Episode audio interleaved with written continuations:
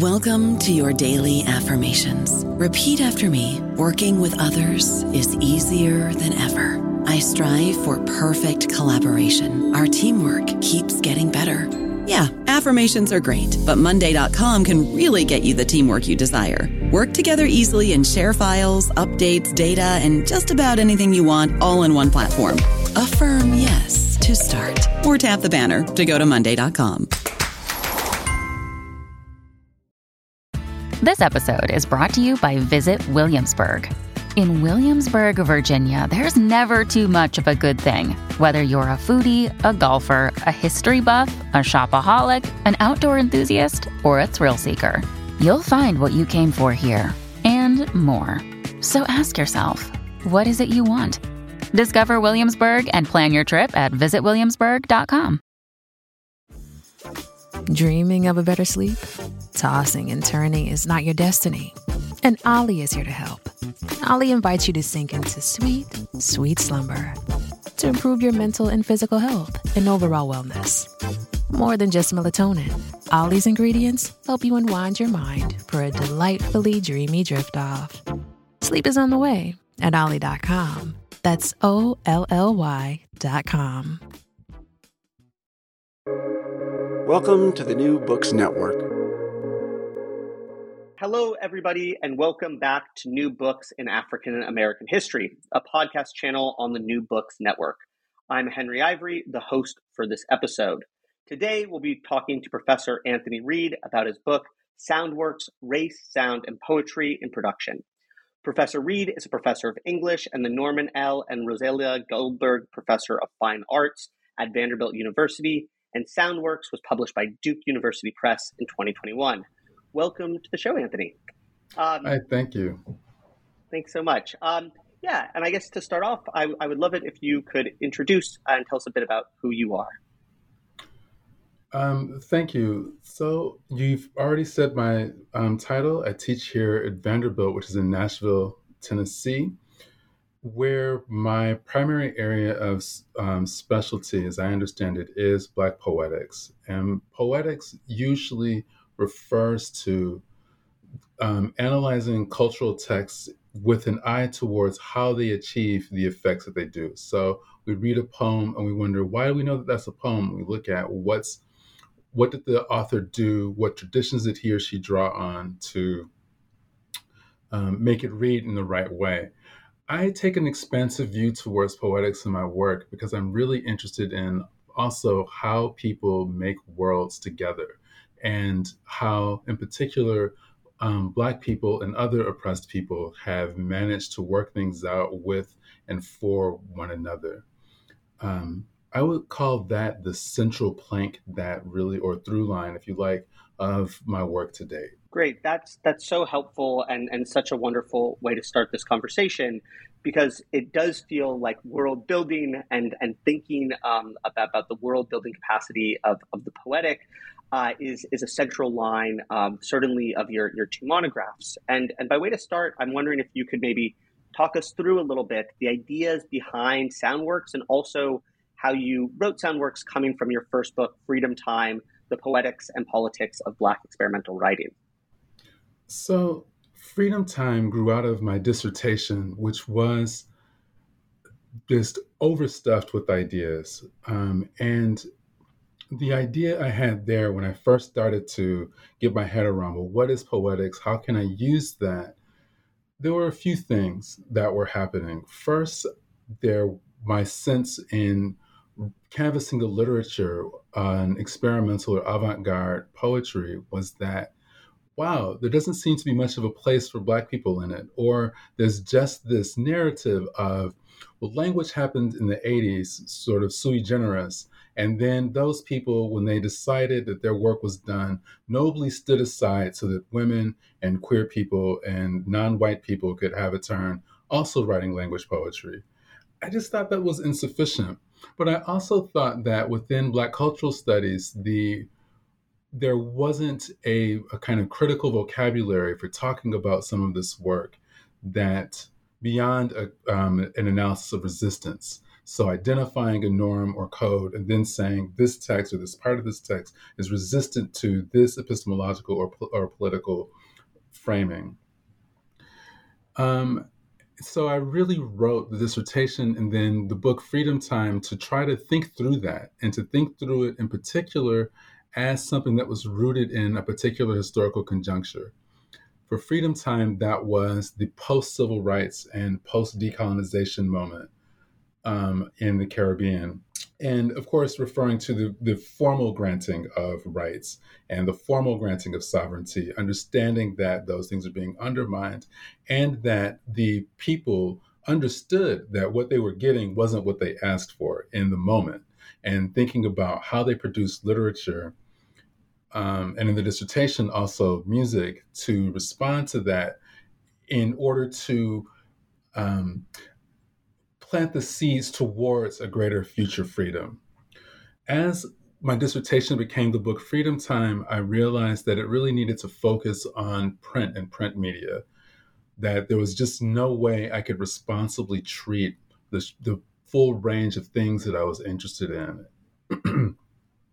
so I focused that book really um, a lot on typography, on I got gave myself a little bit of an education in just the in the world of print and page layout and how people are using fonts and typefaces and all kinds of things like that images um, poetic and pictorial images and wrote wrote that book but i was unsatisfied for two reasons one i really did want to write about music i thought that there was an opening to really explore collaborations between poets and musicians.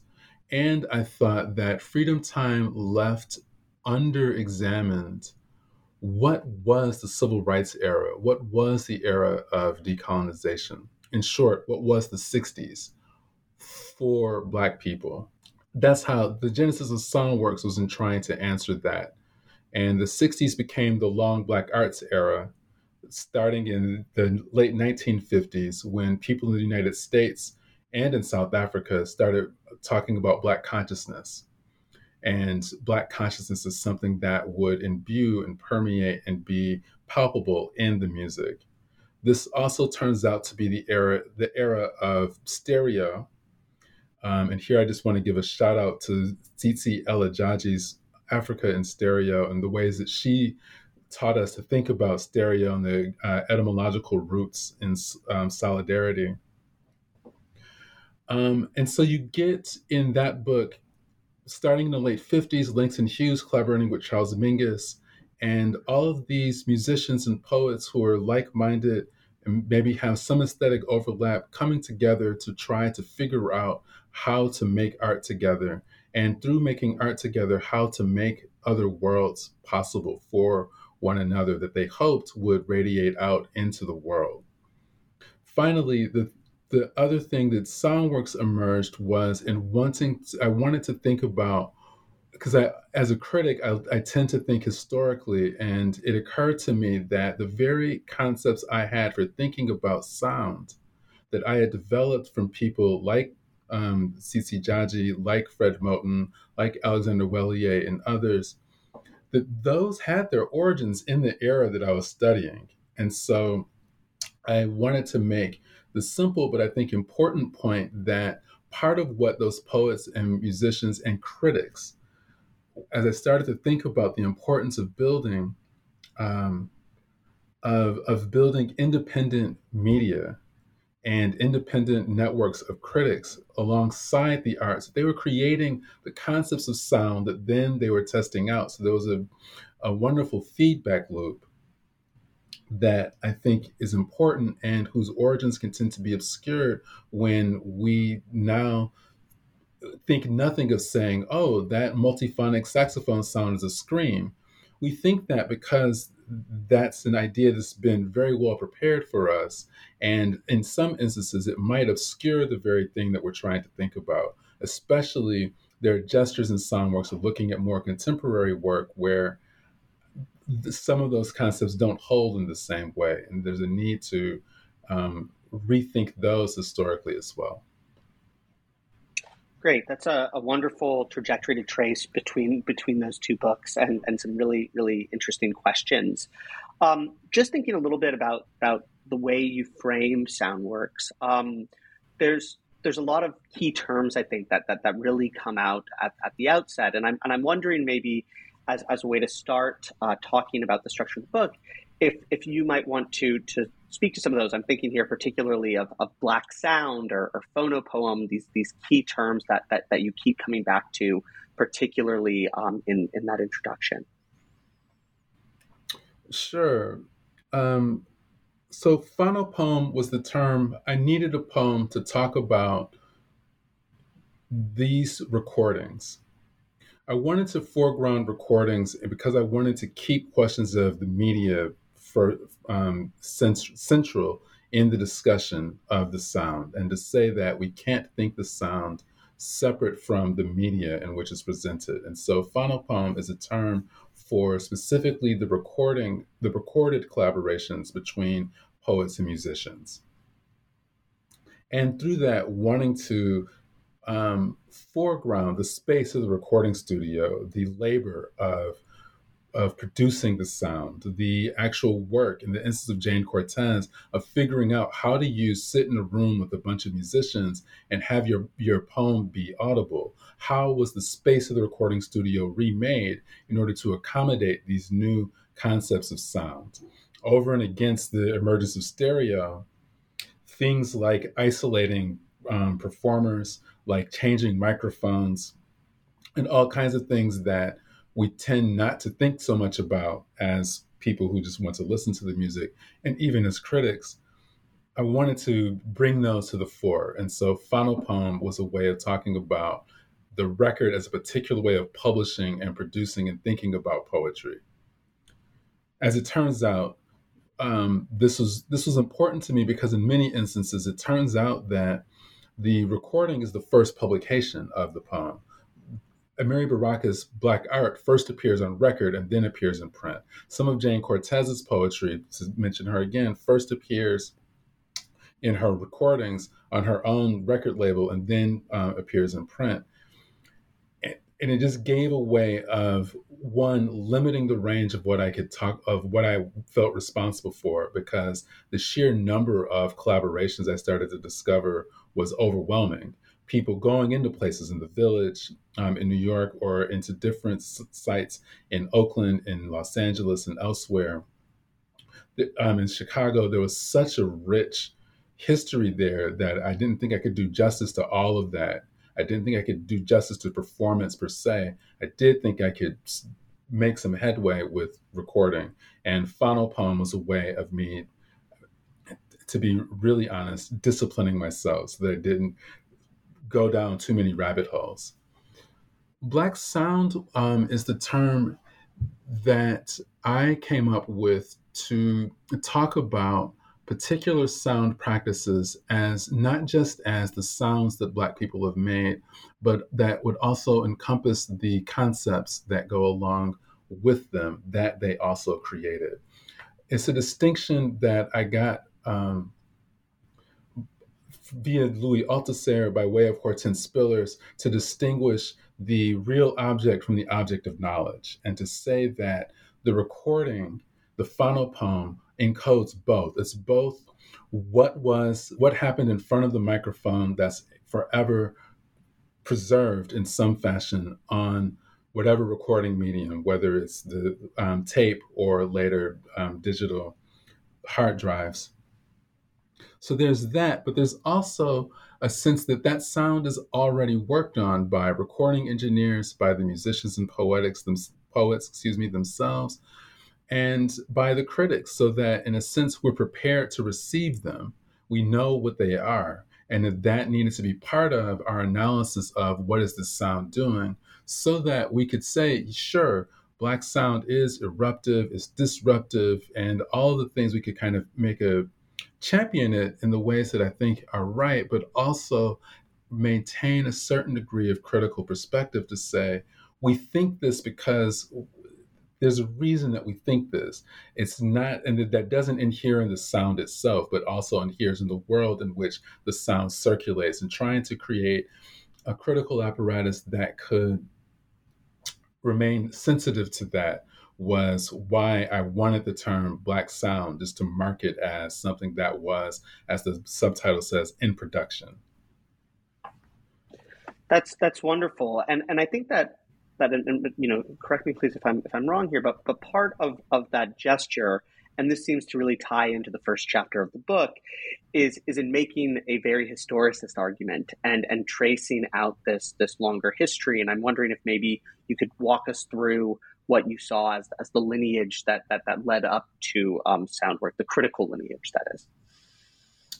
In the in the book, I offer um, a genealogy that starts with a simple question, which is how did Black thinkers situate um, sound? And I started with Frederick Douglass and the famous moment in the 1845 narrative when he talks about the difference between experiencing the sounds of the enslaved while within the circle and then learning what they are when outside the circle.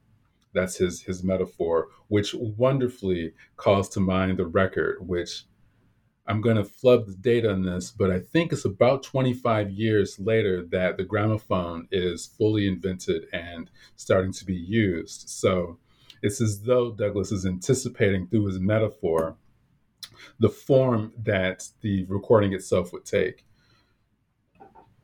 From there, I, that that kind of movement of inside and outside, and what is the perspective of the listener and the critic, um, I just did my best to trace it and to trace how it comes to how these particular sound practices come to be or thought to be embodied in particular communities, how they're thought to be reflective of and shaping of forms of communal life. So, because it was a sketch, I jumped ahead from from Douglass to W.E.B. Du Bois, who talks about the wild the wild sounds and makes a traditional nationalist argument that these sounds were the only true Ameri- these sounds and some of the Native American songs and stories were the only true American sounds there were. Everything else was kind of European holdover, which is very much part of that late 19th century what is American about the United States, what is distinctly American kind of argument that I see as really taking what Douglass had done and raising the raising the stakes in order to make the case that actually this population that you've said is outside is intimate to the most interior part of this thing that you're calling a country. Um, and there are people who are who get skipped over in that, like Anna Julia Cooper. I could have spent some time on, but I really wanted to keep it at, at the level of a sketch. The next person in the genealogy that I do trace is Zora Neale Hurston talking about the um, spirituals and neo spirituals. The background there is groups like the um, the Fisk Jubilee Singer, who are the reason that Nashville is Music City. Queen Victoria heard them and said, "Oh, you must be from a music city," and so it is. Um, they had taken the spirituals and combined those with conventional sound techniques. They did a, a, very conventional modernist thing. They took these folk practices, so called, the practices of people who are supposedly unlettered, the practices that for Hurston, the kind of jagged harmonies and spontaneous arrangements, they took them, refined them in the language of modernism into things that played with and against um, mu- received musical conventions and traveled the world with them. This was commonly done. And it was commonly done also on record, even moving into the 20th century. People like Paul Robeson and Marian Anderson similarly reset the spirituals as concert music. Hurston objected to this and thought, nope, you need to actually you need to actually go to the church you need to go to the field to the juke joint and hear these things the way they're supposed to be heard. This thing that you're hearing is just an imitation. And that was really the beginning of shifting the argument of authenticity that somebody like Douglass or du bois would have made into saying that these are specific to communities and communal practice. That I think is the idea that then is waiting to be picked up in things like soul jazz, when after bebop, um, anybody with the record, anybody could learn bebop anybody could sit down with Charlie Parker records and figure out, I mean, not anybody, but a talented and dedicated musician could figure out how to play the Charlie Parker licks off the record, then show up at the at the jam session and do a facsimile of Charlie Parker. Soul jazz became a moment of saying, okay, yeah, I see you're stealing all of our licks off the record. Well, we're going to add a little bit more gospel into this. We're going to add some um, real gut bucket blues into this. And we're going to add some things that you have to have grown up steeped in this tradition to get. And you're not going to be able to steal that from us. That becomes the idea that then gets refined and developed and insisted upon by people like Amiri Baraka, um, then LeRoi Jones, and blues people or by some of the other musicians associated with the so-called new thing or so-called free jazz, like Archie Shepp and or Ornette Coleman and even Cecil Taylor, who, um, in reverse, I think it's A.B. Spellman says that Cecil Taylor is doing Bartok in reverse. So instead of refining the folk songs um, into European concert music, making refiltering European concert music ideas um, and concepts through gospel and through the blues and through rhythm and blues. Cecil Taylor claimed that's what he did, and it actually sounds like that is what he did to my ear. Um, so that's the that's the, the a sketch of the arc of the development of these sounds and how did the sounds come to be marked as black which sounds are marked as black and as the record made it possible to in the sociological sense appropriate these sounds and make them something that could be studied that could be traded and kind of learned how did people shift their idea of what counted as the real sound in order to continue to make something for themselves that as Ron Welburn um, said in one of the essays in Addison Gayle's um, The Black Aesthetic volume, this music is central to our survival. So, in order for it to be available for our survival, in Welburn's terms, it needed to be distinct. They needed to argue for it as distinct and kind of continually reproduce an idea of Black sound that could not be could hardly be appropriated and certainly could, in that sociological sense, made into an object of knowledge. And that if um, other musicians did try to do these things, they would fail because there was such a a level of um, micro technique and micro timing that simply couldn't be um, couldn't be learned. It could only be something that a person was absorbed in. Great, that's that's wonderful, and and um, you know, it, it's you're you're gesturing here towards, I think, in a really wonderful way, what what strikes me as at, at the heart of, of the chapter on on Langston Hughes and Charles Mingus, which is this idea of, of the Black Commons and Black and Black communism. And I'm wondering if you could could talk us through these ideas uh, and the way that Mingus and, and Hughes are working together too.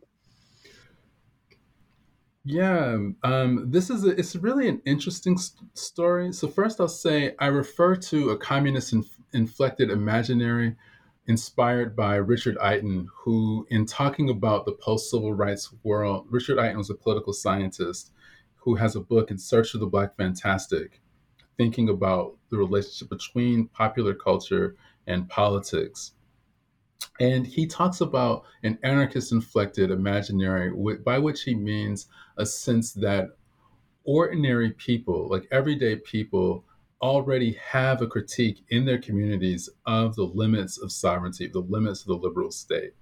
And they're already kind of operating and living their lives in such a way that they're not deceived b- about what's what's going on so that they might insist on and take advantage of things like the features of the welfare state, for example, um, or they might push for electing Black mayors and Black leadership, but they also understand the limits of that in their life. I wanted to take it a step further and say that I, I think you can also find something that is lowercase c communist inflected, that's not just resistant, averse, kind of evading the, um, the state, but also is concerned with property and the forms of life that are necessary to sustain the um, a capitalist regime. Um, they're they're concerned not just with you know anti-respectability politics or somewhat have it, but with the whole project of social hygiene um, of making people into good workers. It's out of that idea that I reread Langston Hughes and Charles Mingus, both of whom throughout their long careers were really interested in those that Hughes called the low down folks, just ordinary people people who would never be good representatives of the race. And part of what I wanted to do was to rethink the collection Montage of a Dream Deferred, which I have to say, I was surprised people maligned it.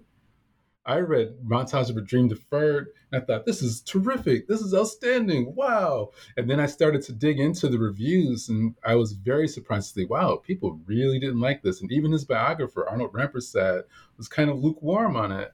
But I think it's really him coming out of his experience of the Popular Front, his experience working in and around official communist um, organizations. He never himself declared himself a communist, although we know he had to go before Joseph McCarthy's committee and formally denounce communism.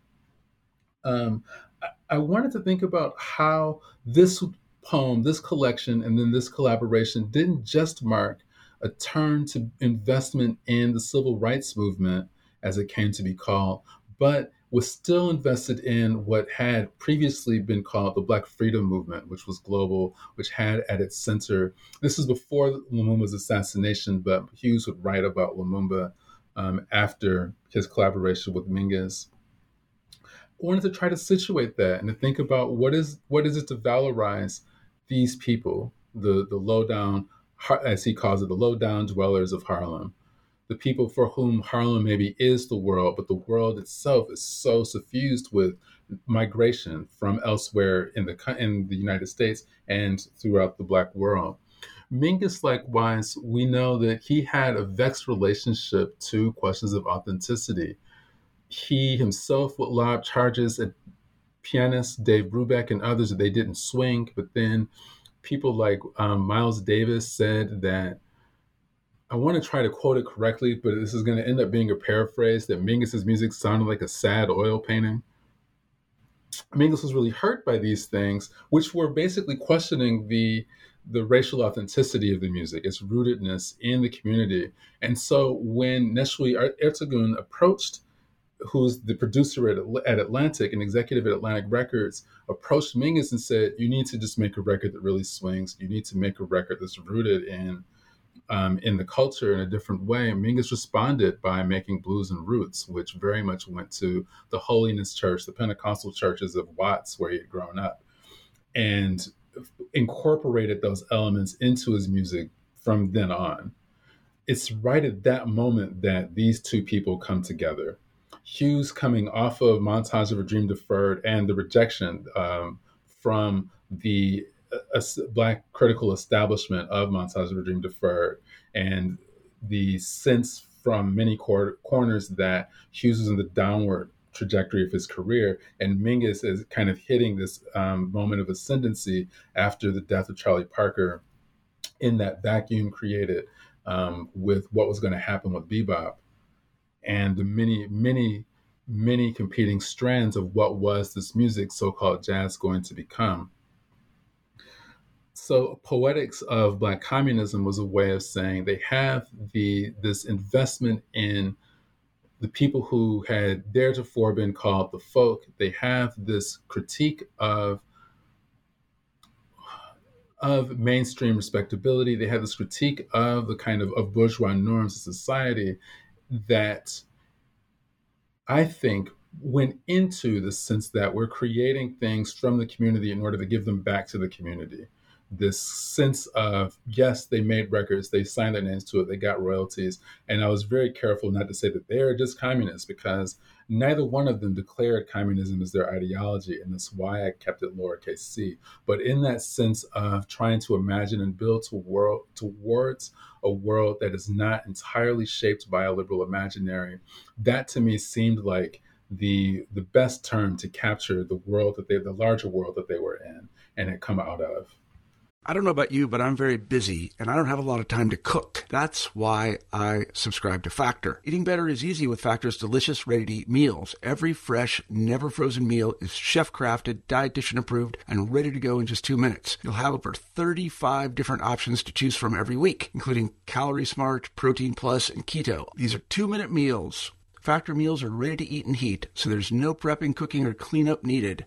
They're flexible for your schedule. Get as much or as little as you need by choosing your meals every week. Factor is the perfect solution if you're looking for fast, premium options with no cooking required. Sign up and save. We've done the math, and this is important. Factor is less expensive than takeout, and every meal is dietitian approved to be nutritious and delicious. Head to factormeals.com slash NBN50 and use code NBN50 to get 50% off. That's code NBN50 at factormeals.com slash NBN50 to get 50% off. Shipping can make or break a sale, so optimize how you ship your orders with ShipStation. They make it easy to automate and manage orders no matter how big your business grows. And they might even be able to help reduce shipping and warehouse costs. So optimize and keep up your momentum for growth with ShipStation. Sign up for your free 60-day trial now at shipstation.com and use the code POD. That's shipstation.com with the code POD.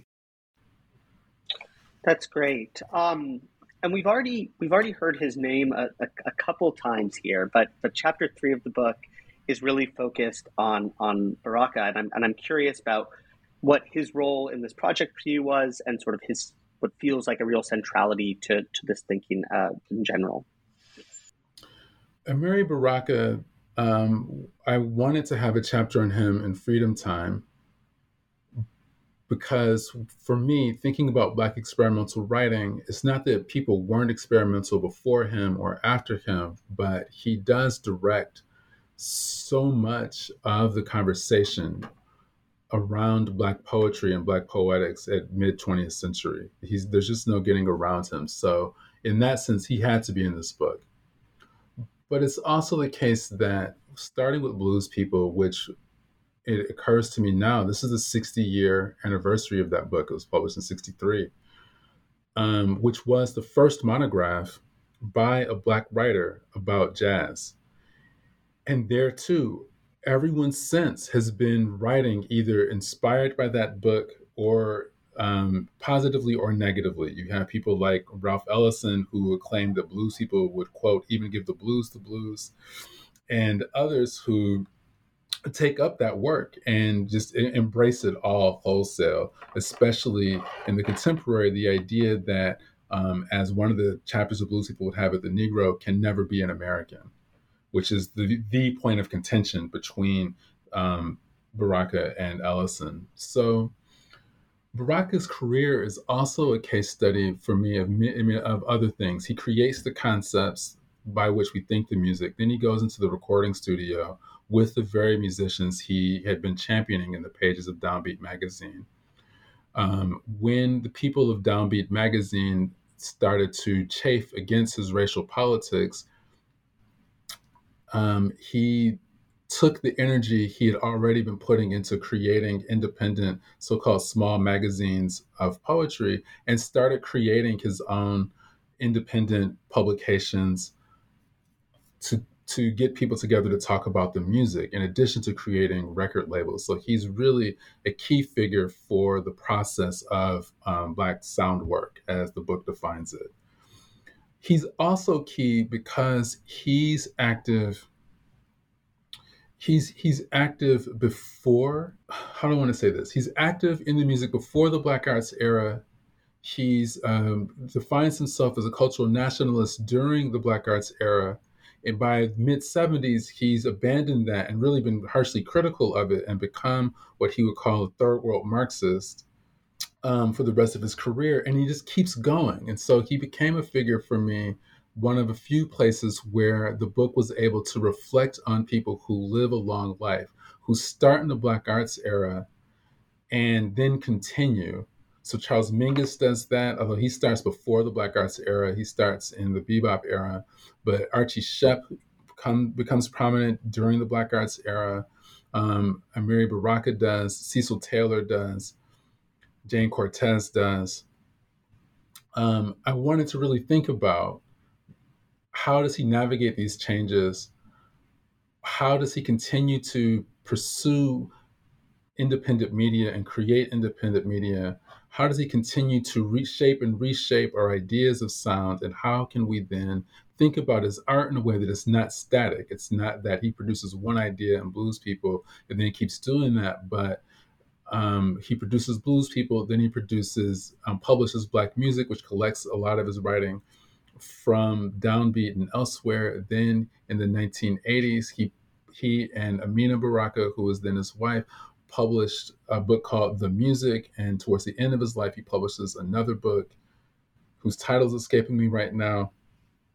Um, and these are distinct phases, and I think they respond to different historical phases of his career. And the through line there is he maintains an interest in not just the radical, but like Hughes and Mingus, he's interested in the very popular entertainment that's maybe uncomfortable, including minstrel or minstrel adjacent figures like Mantan Moreland, and wanting to kind of trace how does, I mean, that became the through line to say, if he's against bourgeois art, that doesn't mean that he's in favor strictly of a kind of uh, rarefied modernism. He's also interested in the very, very popular. And in fact, his critique of modernism in Blues People um, comes down. This is a moment when he's critical of the first independent Black record label, Black Swan, um, who really wanted to promote a, a so called refined sense of the culture and he says acerbically, as was his way, that it turns out the working people didn't so much care about refinement. They wanted, give me a pig foot and a bottle of beer. And so thinking about those parts of his career, I think gives us a way to rethink the arc of his career without hemming ourselves into the um, his own periodization, the beat period, the cultural nationalist period, the third world Marxist period, sure, those are distinct, but they also, for me, uncomfortably overlap. Like his his version of communism maintains some of what was important to him about the cultural nationalist period is just that he has a more pronounced and explicit class critique, which isn't a new thing, but a return to what was already there in blues people and that was there in the cultural nationalist period. So that was how he figured. He's kind of one of those people who just lives a long time and really brings a lot of things into focus about moving into and out of the Black arts era. That's great. Um, and the fourth chapter is a really interesting one because I feel like you you offer one of the extended um, meditations and, and, and ruminations on, on what another key term of the book is that we that we haven't touched on, which is which is improvisation. Um, and I'm wondering if you could talk us through that and perhaps the structure of that, that fourth chapter as well. The fourth chapter is a little bit of a departure in that the first three chapters are very um, historical in their orientation. And the fourth chapter I felt had needed to be a, more of a theoretical chapter. The center of it is Cecil Taylor, who begins his career in the 50s and is active until um, the early 2010s when he passes away, and Jeanne Lee. And one of the things that Jeanne Lee, the tremendously, prodigiously talented vocalist and composer, who's associated equally with the um, European avant garde and the um, what Wadada Leo Smith would call creative music. What struck me was that with Jeanne Lee, she's was a tremendous and unusual vocalist and just created so- these sounds with her body that drew, for, in my mind, drew attention to her body, drew attention to how is she doing that? Is what I mean. Just you would try to reproduce. I would try to reproduce these sounds and think, I don't, I have no idea how she did that with her throat. And with Cecil Taylor, I wanted to write about him because I felt um, his poetry just apart from the album he does this unaccompanied or where he reads his, he recites his poetry accompanied by himself on hand percussion that all the recordings of his poetry that he did with music, whether with his piano or with his ensembles, was there was just not a lot of conversation on it. So in part, I wanted to just bring it forward. Like we should be paying attention to this. But the other thing that's remarkable about Cecil Taylor is that almost all of the criticism talks about the sheer physicality of his playing. That this was a person who was, I mean, famous for his endurance. He could play these incredibly challenging and technically demanding performances and could play pianos until they're out of tune. There's a story of him going, showing up at the five spot and playing the piano with such force that the hammers of the piano started popping out of. I mean, he broke the piano, um, and they didn't invite him back. um, I love that story, but I wanted to kind of think about that. Well, what is that legend, and how does that kind of way of thinking about embodiment maybe give us some ways to make good on the thinking that emerges out of Hughes and Mingus, if they're trying to give us other versions of the subject, and Amiri Baraka is being critical of certain modes of of subjectivity and what bourgeois normativity, then here's a place where just in the sheer ways that they're asking these musicians are asking us to think about um, embodiment, both thematically and alongside the poem, that there was just a way to raise and motivate some of those questions and maybe to think about improvisation not just as free or deviation from the norm, but as play, as really working and reworking established concepts to really move towards something else that maybe we, one reason that Taylor in particular continues to be difficult for people is we really don't have a vocabulary for him you can listen to him and say, oh, the roots of this are the Second Viennese School, and you know that he went to the New England Conservatory of, of Music, and you know it kind of seems like case closed. But then he says things like, I was really interested in Dave Brubeck until I heard Horace Silver, and once I heard Horace Silver, that was my end. That was the end of my involvement with all of that and you listen to Horace Silver, and Horace Silver was a genius of playing one one note melodies, these kinds of single line beautiful pop adjacent tunes that I mean, his solos are remarkable, and they're remarkable for their constraint. He deserves to be in that conversation with Miles Davis and Ahmad Jamal of people who really use space, which is the last thing that I associate with Cecil Taylor. It's all kind of frenetic. You watch him play, and he's like a dancer on the music stand. And so, as I started to think about that aspect, the aspect of his playing this like dance, the aspect that he claims is rooted in Horace Silver, who's an important soul jazz pioneer and hard bop pioneer. Um, and then what even the ways that his recitation of his poetry draws attention to um, the Barthesian grain of his voice in a way that that's why I aligned him with Jeanne Lee. That there's something about what they're even doing at the level of um, enunciation that I thought would really I hope, open up some avenues for rethinking what kind of thing improvisation is, but also just the sheer toll it takes on um, on bodies. We like to champion John Coltrane, and after after Coltrane died, someone wrote a poem that John Coltrane's music killed him. And when I studied saxophone, just to try to understand what is it to create music, not as a drummer, which I had trained as, but as a wind player who has to use my mouth and my teeth and lips in a different way.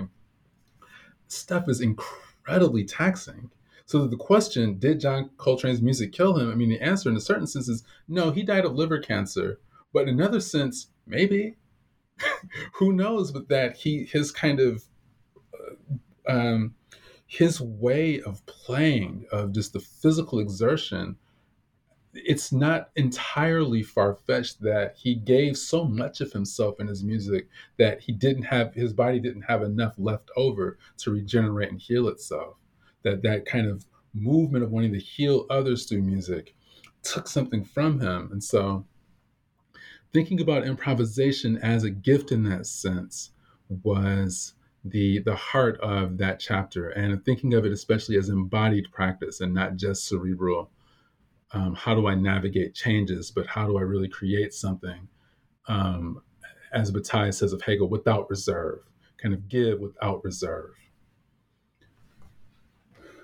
I don't think that was a complete sentence. How do I create that give without reserve and kind of what does that what how does that help us to rethink improvisation and to rethink the legacy of so-called free improvisation?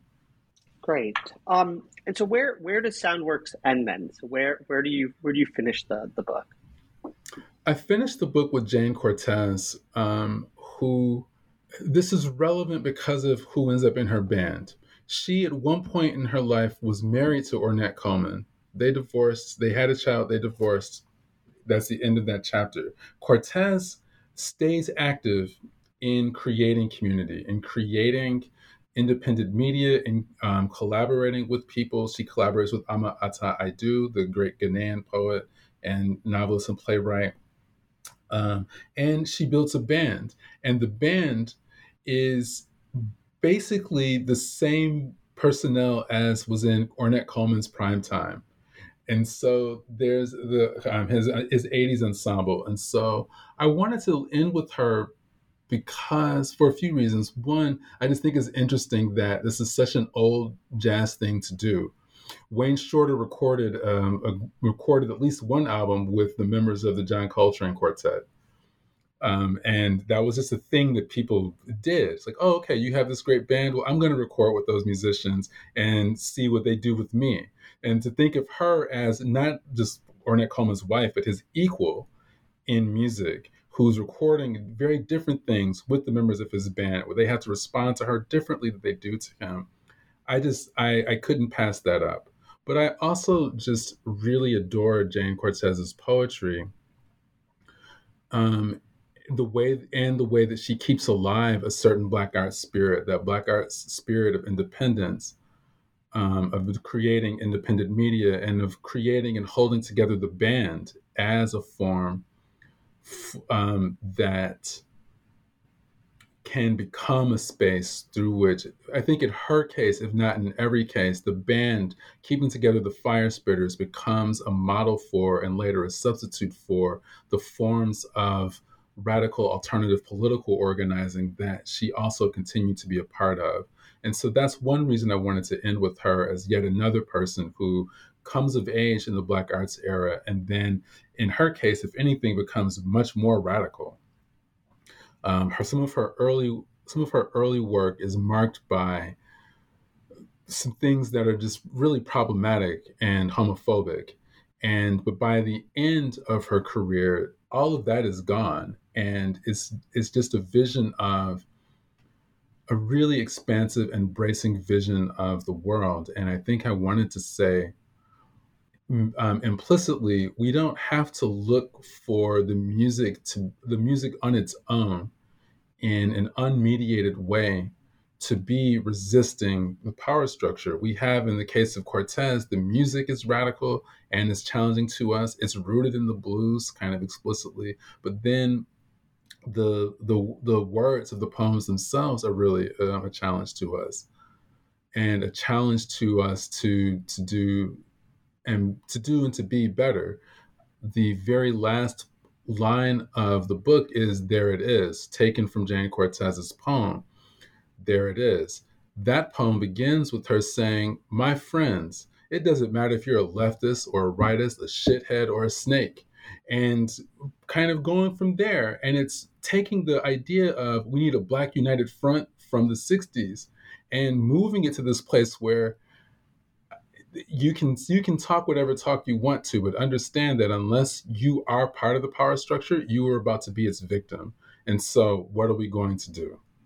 and to kind of want to say that as critics, um,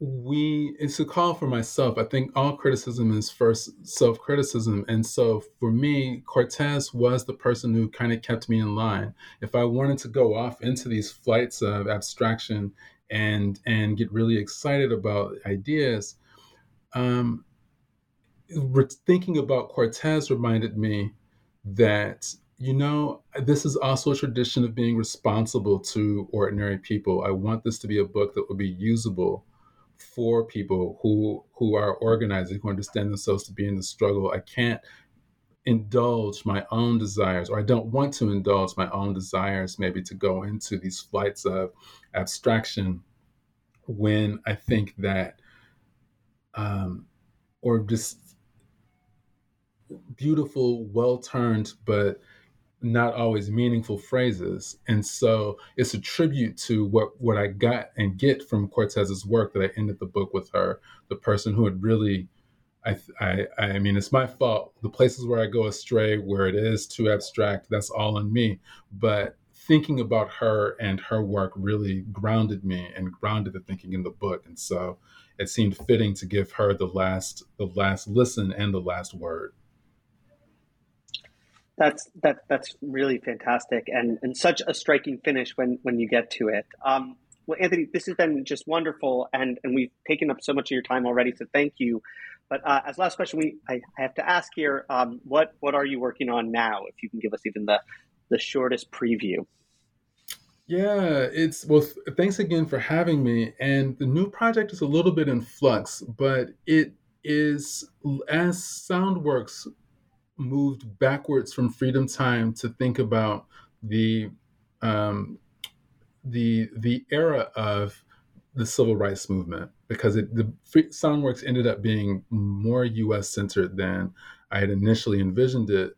The work I'm trying to start now is also a project of of Black poetics that specifically is and intentionally looking global and thinking about how people imagine drawing on Tsitsi Jaji's work again, small case P, Pan Africanism, how they imagine forms of transnational Black solidarity, if not Black unity, after the fall of Soviet communism and after the fall of apartheid in South Africa. Um, South Africa had been such a, and Southern Africa more generally, Zimbabwe, Mozambique, Angola, um, Botswana, had been such a rallying point for Black thinkers across the world as had, I think, places like Tanzania and Jamaica, and especially Grenada. And so, as those possibilities seem to go away, as the kind of possibilities of Black sovereignty, of Black of African socialism seem no longer available, nonetheless, people do organize and arrange their lives aesthetically and otherwise in ways that see or at least seek one another and i'm trying to work work that out. For a while i thought that what i was doing was really going to be grounded in the lyric and i think that for me the problem with the term lyric as much as i like the idea of lyricism and lyricism as a kind of encounter with and amplification of the everyday i'm not sure that that's going to work for me as well as something like poetics will in order to think about um, Linton Kwesi Johnson as part of the Rebel generation in London, and then Lillian Allen and Dionne Brand in Toronto, and Mutabaruka and Kamau Brathwaite in Kingston, and so on. Um, I'm still putting together my who are the people I want to read for Southern Africa. People like Dennis Brutus are are certainly part of that conversation for me. Um, and also wanting to think about things like techno coming out of Detroit and house music out of Chicago and the kind of queer communities. And I don't want to say sub communities, but there's a little bit of a, there's some tension between as the AIDS crisis unfolds. That I think is as important as the fall of Soviet communism and South African apartheid and really thinking about the possibilities of unity. So those are the big coordinates of what I'm trying to think my way towards and make, uh, I hope, a coherent book out of. Well, I, I can't can't wait to have you back on on the podcast then. Well, um, thank you, thank you again, Anthony. This has been, been wonderful. Really appreciate you you taking the time. Thanks again. It was a pleasure.